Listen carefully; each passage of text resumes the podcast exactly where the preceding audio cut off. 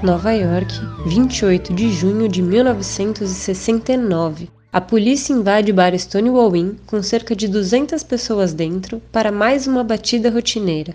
Diferente de outros bares da região, ali a maioria das pessoas eram LGBTs, jovens periféricos, sem tetos, travestis e drag queens. Naquela época, as relações entre pessoas do mesmo sexo eram consideradas crime em quase todos os estados norte-americanos, assim como usar menos do que três peças de roupas que não fossem adequadas ao seu gênero designado no nascimento. Era a segunda ou a terceira vez que o bar recebia uma batida policial naquela mesma semana.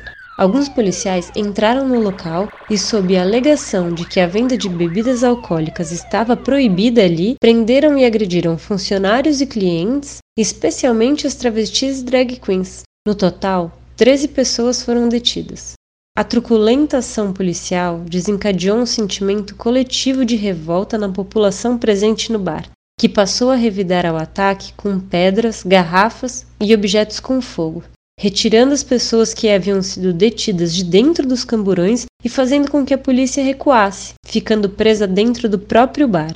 Ao longo de mais de uma semana, ocorreram manifestações em diversos pontos da cidade, gerando uma onda de organizações e lutas pelos direitos da população LGBT. No aniversário da revolta de Stonewall, no aniversário de um ano da revolta de Stonewall, no exato dia 28 de junho de 1970, as primeiras marchas do orgulho LGBT aconteceram nos Estados Unidos, dando origem à parada que a gente conhece hoje.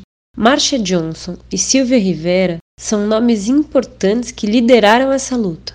No ano seguinte, com o apoio e a visibilidade à causa que a revolta trouxe, elas inauguraram uma casa de acolhida para a população LGBT sem teto, a STAR, que traduzindo significa Ação das Travestis de Rua Revolucionárias. Porém, o estigma por serem mulheres trans fez com que suas lutas fossem apagadas. Apesar da emancipação e das conquistas de direitos pela população LGBT após a revolta, a população trans continuou sendo ignorada por grande parte do feminismo e da própria população LGBT. E como Marcia dizia, não há orgulho para alguns sem a libertação de todos nós. Ontem, a revolta de Stonewall completou 51 anos e deve ser lembrado como um dia de luta LGBT, para homenagearmos os guerreiros e as guerreiras que se revoltaram contra a sociedade que nos oprime e que lutaram pela libertação e por justiça. MTST, a luta é LGBT.